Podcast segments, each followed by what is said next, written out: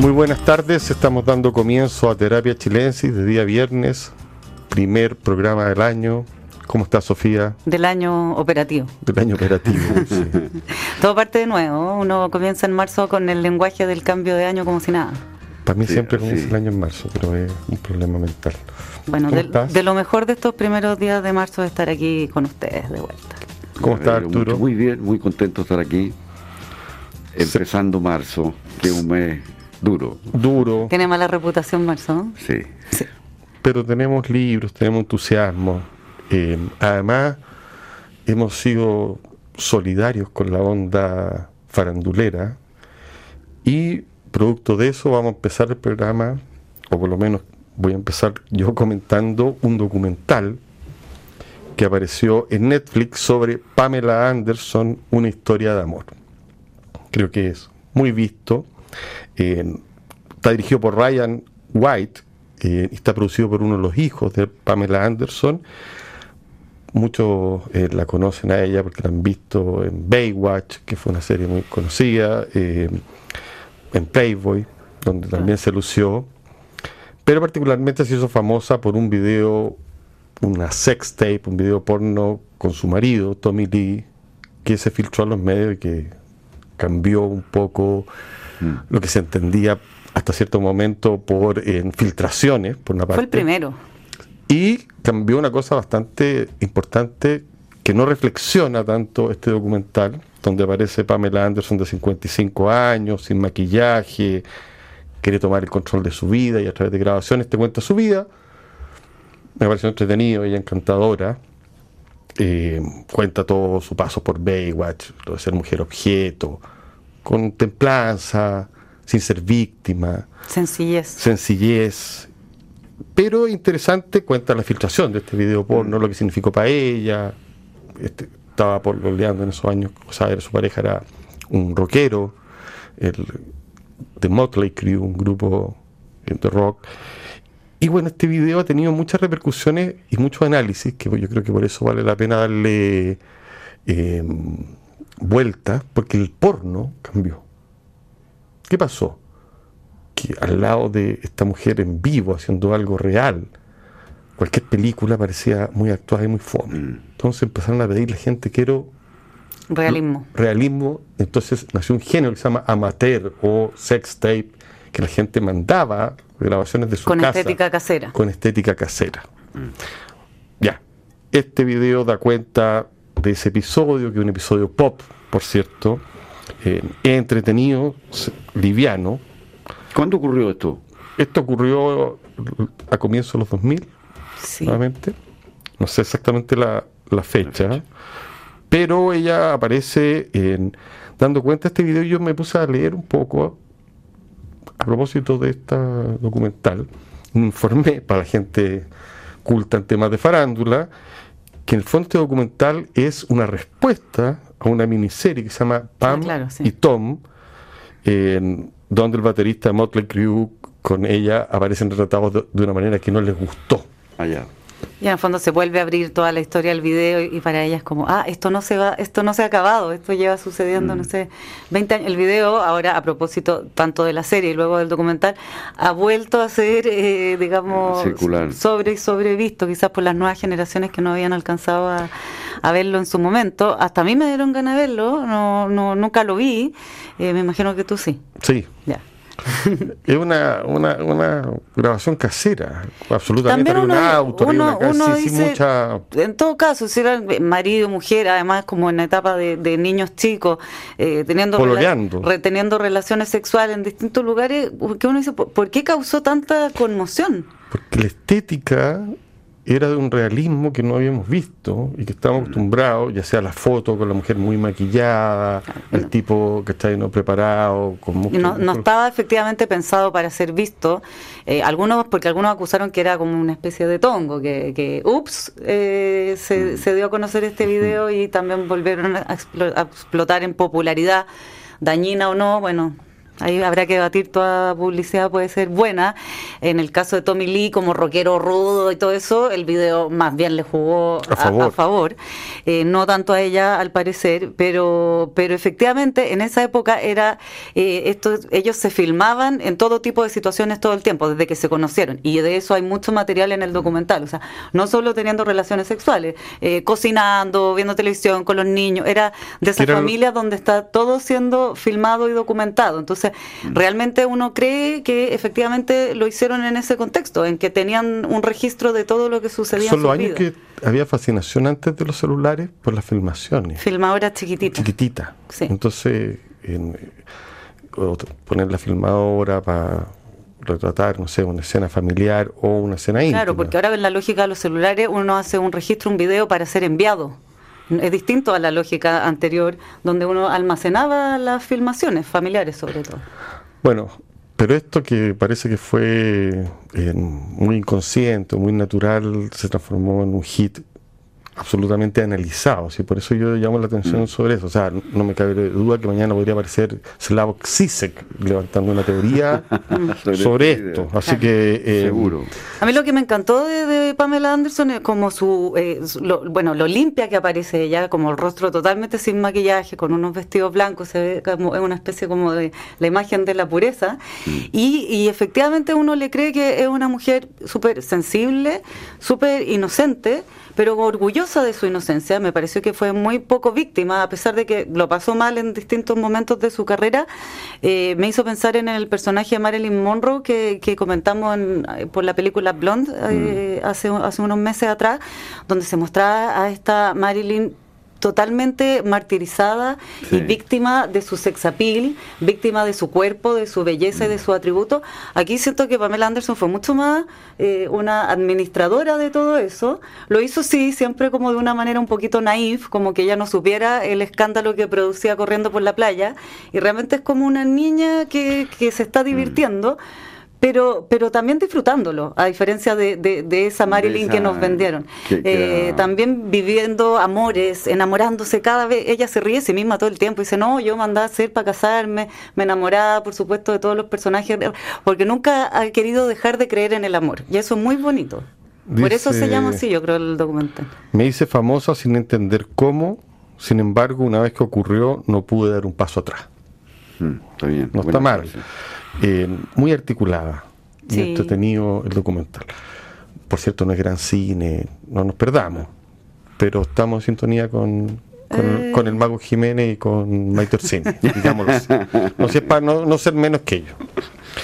Eh, tenemos ¿Estás sugiriendo que exista algún video por ahí? No, no sé, pero estamos en sintonía, digo yo. Ya, quizás, capaz. Quizás, te había llegado algo, material que, todavía el, país no sabe. Lo analizaremos apenas aparezca. Ok. si es que llegamos. Toda semejanza con la realidad. Sí. Oigan, antes de darle la palabra, porque tenemos los Óscares, de los cuales tú has visto varias películas y tenemos una muy buena novela de Marchal Lascano. Yo quería comentarle un libro que no sé si de nicho, pero interesante, del cual Arturo yo sé que conoce muy bien al autor. John Gray, famoso filósofo especializado en la economía, liberal, autor de Los engaños del capitalismo global, El alma de las marionetas, un breve estudio sobre la libertad. Eh, bueno, es un tipo eximio que ha hecho clases en las mejores universidades y publica un libro que se llama Filosofía Felina, los gatos y el sentido de la vida, que está publicado por Sexto Piso. Lo recomiendo absolutamente. Es un libro que trata del tema de los animales, que él ya había tratado en otras publicaciones. Tiene un libro que se llama Perros de paja y otro que se llama El silencio de los animales. Pero en este libro lo que hace es hacer una pequeña historia de cómo los gatos llegaron a relacionarse con los seres humanos. Cuenta también historias de gatos particulares, es un erudito en el tema, conoce... Experto en gatos. Experto en gatos. Él la vivió, esto, cuenta que vivió estos últimos 30 años con gatos y que antes de la pandemia murió su último gato, que fue el que lo, lo movió a esto. Pero según explica, los gatos, por ejemplo, nos enseñaron a los humanos a quererlos. Ellos nunca han sido animales domésticos. Eso te iba a decir, porque mi impresión, siendo ignorante en el tema, es que los gatos son falsos animales domésticos. No, aquí Gray Se- dice- nos han hecho creer que se do- domesticaron, pero en verdad no. No, Gray cuenta porque son hay- espíritus libres por siempre. totalmente cuenta por qué y él dice eh, tiene una, una idea filosófica que dice que las personas pueden imaginar otro tipo de conocimiento que no es humano. Bajo esa óptica, él imagina que los gatos tienen cosas de las cuales nosotros tenemos que aprender, los seres humanos. Y para eso escribe este libro. ¿Cuáles son estas cosas que tenemos que aprender? Los gatos viven tranquilamente sin pensar en lo que hacen, ni en el pasado ni en el futuro, mucho menos en la muerte. Cuando viene la muerte, tienen una actitud libre. Los gatos no tienen problemas con las pérdidas, ni con su propia mortalidad. Son estoicos. La hora final se retiran, muerte gatuna, mueren solos. Porque- Dice las sociedades occidentales se acostumbraron a vivir con estos animales y empieza a decir que tienen ciertas particularidades. Por ejemplo, dice que nosotros nos negamos al cuerpo, los seres humanos, porque buscamos una trascendencia, que el gato bajo ninguna circunstancia tiene ese problema. Cita Tanizaki, Patricia Highsmith. Y a mí la parte que más me, me gustó del libro, que es breve, claro, sucinto, directo, eh, es que dice que los gatos tienen otra relación con el tiempo. Con el tiempo. Con el tiempo. Entonces, el tema del pasado, el presente y el futuro, desde la él suponiendo cuál es la óptica de los gatos, porque eso lo que hace es ponerse en su cabeza, muestra que en el fondo no, esta idea de lo, de lo sucesivo de nuestra cronología es falsa y es parte de nuestra infelicidad. Si no creyéramos en esta idea del tiempo, dice, seríamos capaces de vivir el presente aunque sea un rato. Estamos tan atormentados por el pasado y por el futuro, es que los gatos están absolutamente instalados en el presente. momento y en el placer.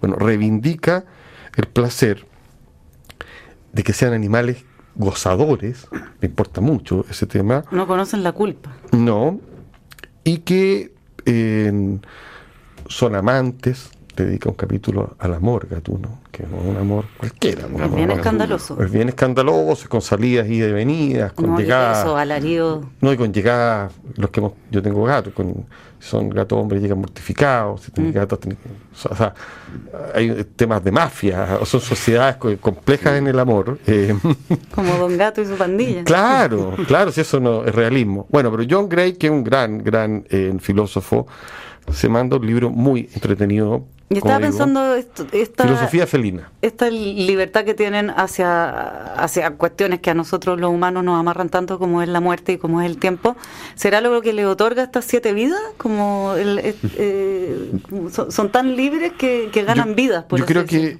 la falta de estrés los hace caer Parado. Parados. o sea, si tú no, si tú tenés la libertad de que si caís Por eso, mal y no morís, asustados, no. entonces caís bien. Entonces dice que el susto, el miedo lo tienen muy regulado y solo en los momentos precisos. Mientras que el hombre es un animal asustado, Nervioso, muy nervioso. más como los perros. Bueno, ser el mejor amigo del hombre y todo eso que sabemos, con todas las implicancias que implica. O sea, por, por repetir la palabra. Bueno, un libro bastante Oye, alucinante. original lo, lo que Sí, interesante. Él ha hablado de otros temas vinculados a, a esto del mundo animal y, y como les digo, la idea que uno debería quedarle en la cabeza, más allá que lea el libro, es que un filósofo sostenga, o sea, que hay un pensamiento de ardillas y se pueda poner la cabeza a la ardilla Mm. Y decir que tenemos que aprender de ella, porque la ha observado, y, y ese es un pensamiento que no está dentro del ámbito de la racionalidad ni de la lógica, no está más bien dentro del ámbito de la filosofía práctica. O sea, cómo, y ahí se remonta a Schopenhauer, que también es un amante de los gatos, en una filosofía que sirva para vivir la vida y que dé consejos para vivir la vida. Entonces, este libro son esos libros de filosofía que rozan la autoayuda Mm. por, por un momento, en el sentido que, en el mejor sentido de la palabra. Hay un cierto mensaje O sea que- constructivo. sí, un cierto mensaje de cuidado hacia los animales, por una parte, ojo, esta gente tiene una conciencia, no porque nosotros seamos lógicos, Claro. Los gatos no van a mirar, no van a sentir, no van a... Y aprendamos de estos animales porque llevan muchos años viviendo con nosotros sin necesidad de evolucionar. Es decir, tienen una sabiduría eh, que han reconocido otras culturas, los egipcios, los romanos. Bueno, y los problemas, cuando hemos tenido problemas con los gatos, recuerda John Gray, ha sido momentos nefastos en la humanidad, momentos de peste, cuando se los satanizó, cuando se lo, la iglesia se apodera de los gatos. Claro, que esos eran seres malignos. Claro. Ahora, lo, claro, los gatos se la han arreglado para que eh, los seres humanos los regaloneen, los alimenten, le hagan camita, todo, y, y ellos no dan ni, ni una cerrada Bueno. de ojo, nada. Ni, Mira, no, son, ni, ni trabajan ni se ganan el cariño. que eso es un pensamiento canino.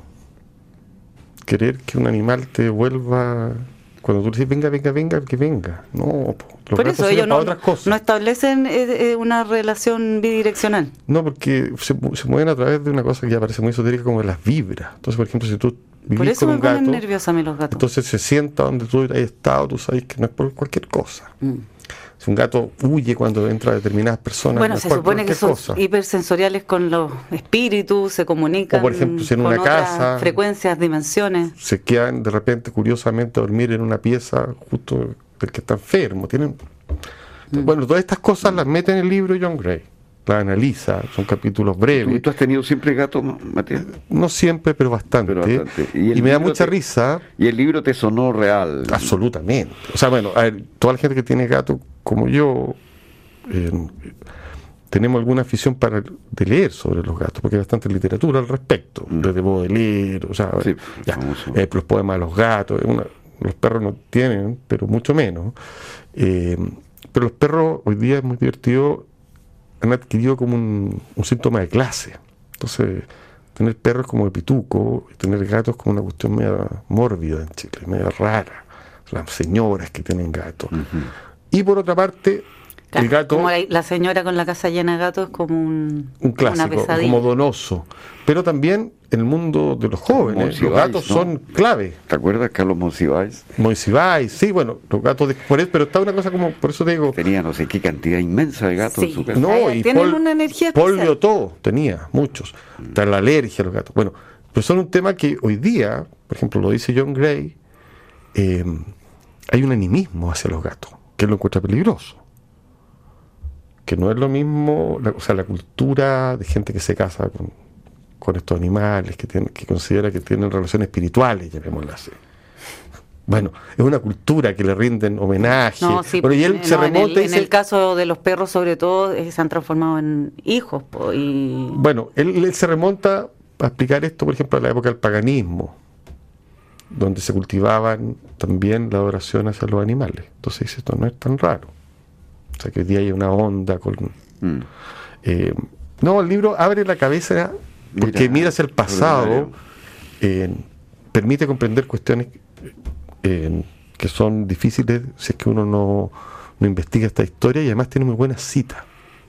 Un tipo que saca una cita, una historia muy buena de Tanizaki, Patricia Highsmith, de Claudio Liano, que es el historiador de los animales de la antigüedad.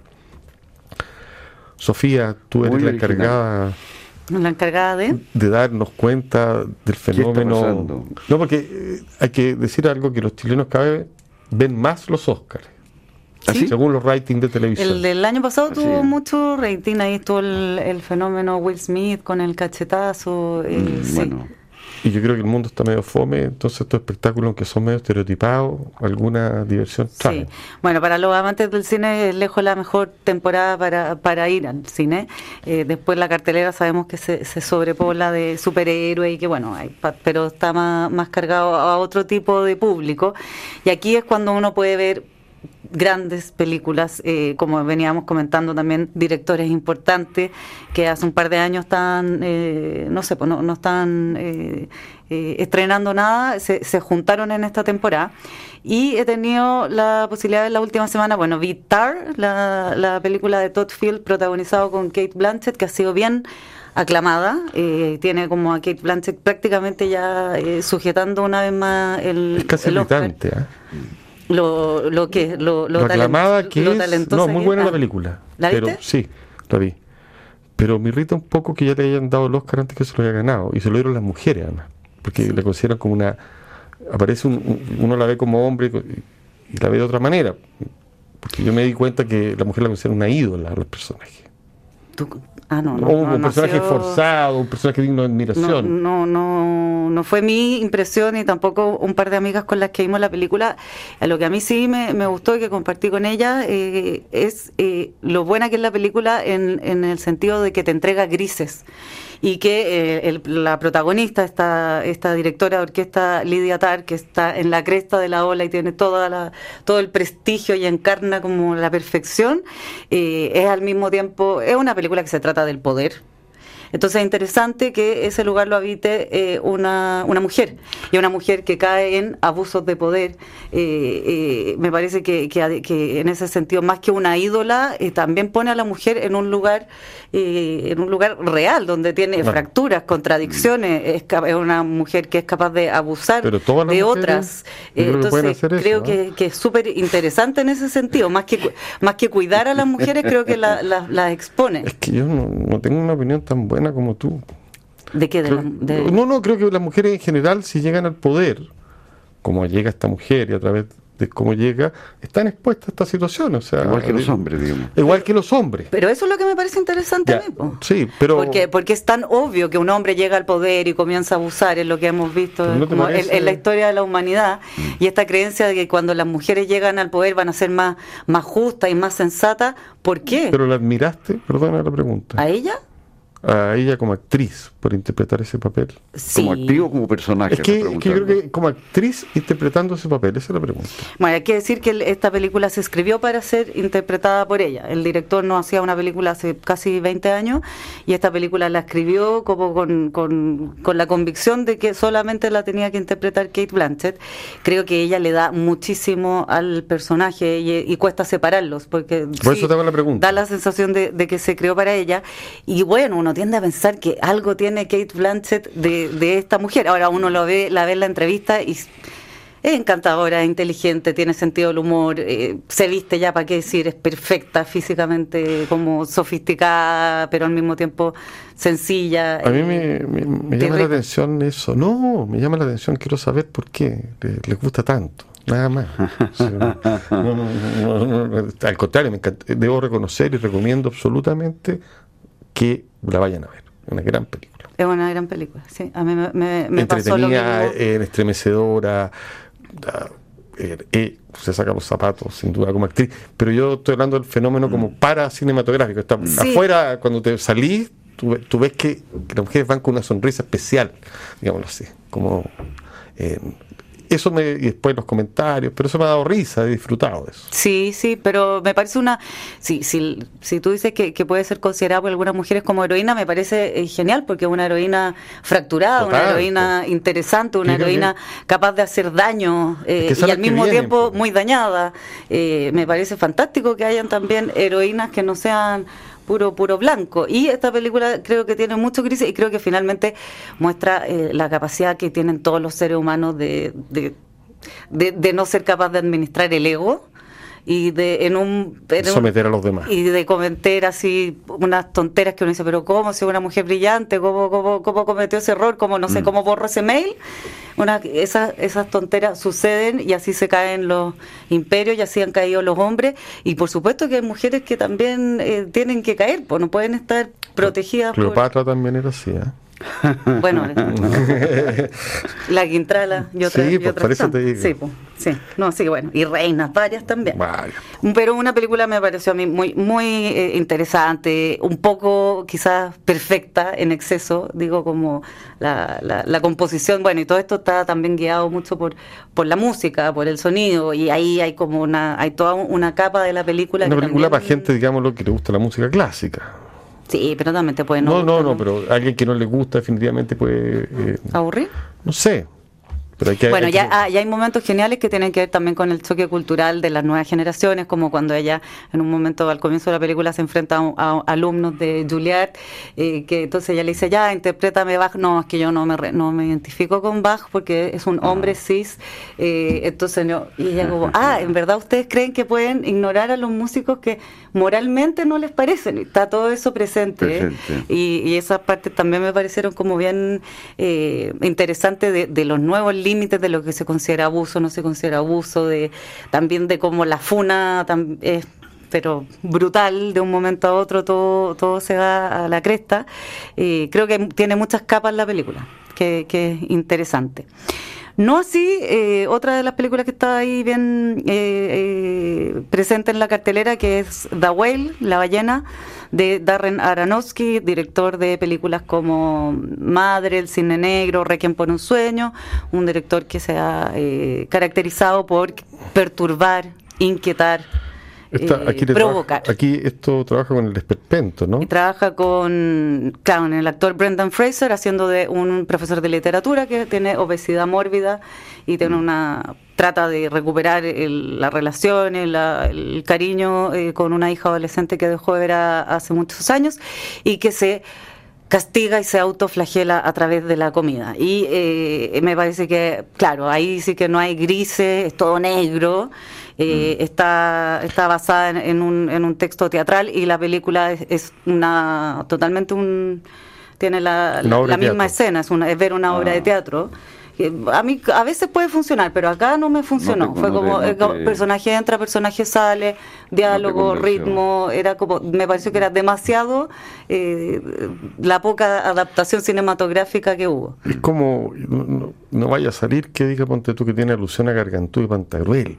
podría venir con una chiva de esa, No, yo vi por ahí un comentario que era como si se trata de ser crudo y qué sé yo.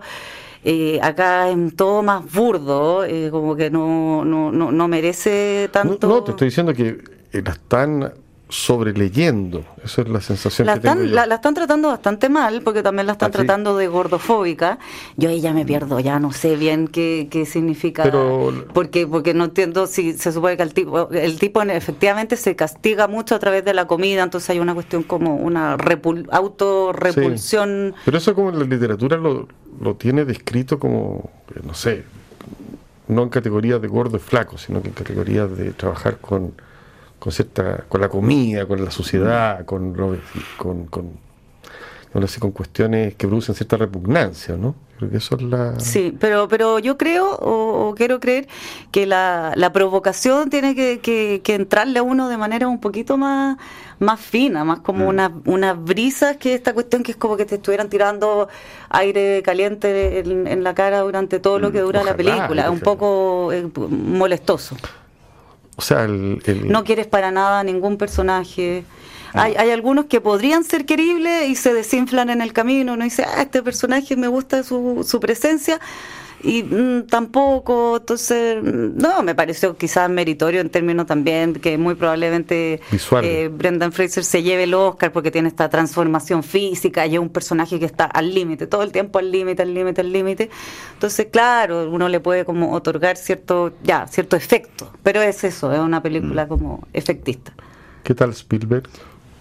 Y todo lo contrario de, de, de The y de otra película que vi esta semana que se llama El Triángulo de la Tristeza del sueco Robin Oslund que es una sátira sobre el mundo como de los ricos y los pobres, es la típica dinámica, como decía eh, Cristian Ramírez, ahí crítico de cine, es finalmente el Titanic, lucha de clase, un barco donde hay rico y donde está el personal y donde suceden un montón de cosas. Es una película larga, con muchos momentos que funcionan, que son divertidos, totalmente excesiva la película, eh, y pero también con poco cariño por los personajes, queriendo como remecerte a punta literalmente de vómitos en pantalla, etcétera.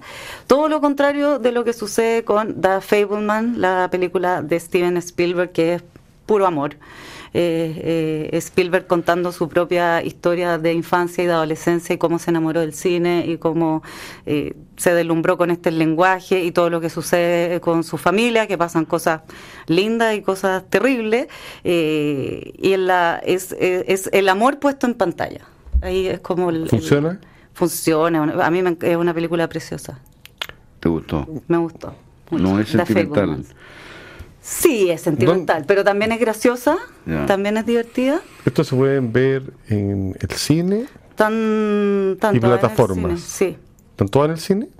Eh, no, no, por supuesto, en todas las salas, pero, no, la- se encuentran. se encuentran. Ya, ya, pero la gente Sí. puede ir a ver en pantalla grande Sí, algunos. eh, la Dawel y el Triángulo de la, de la Tristeza están, son estrenos más recientes. The Fableman todavía anda por ahí en sala. Eh, y es una película, o sea, bueno, si uno tiene algo de aprecio por las películas de Spielberg, eh, es un imperdible, porque se explican muchas cosas.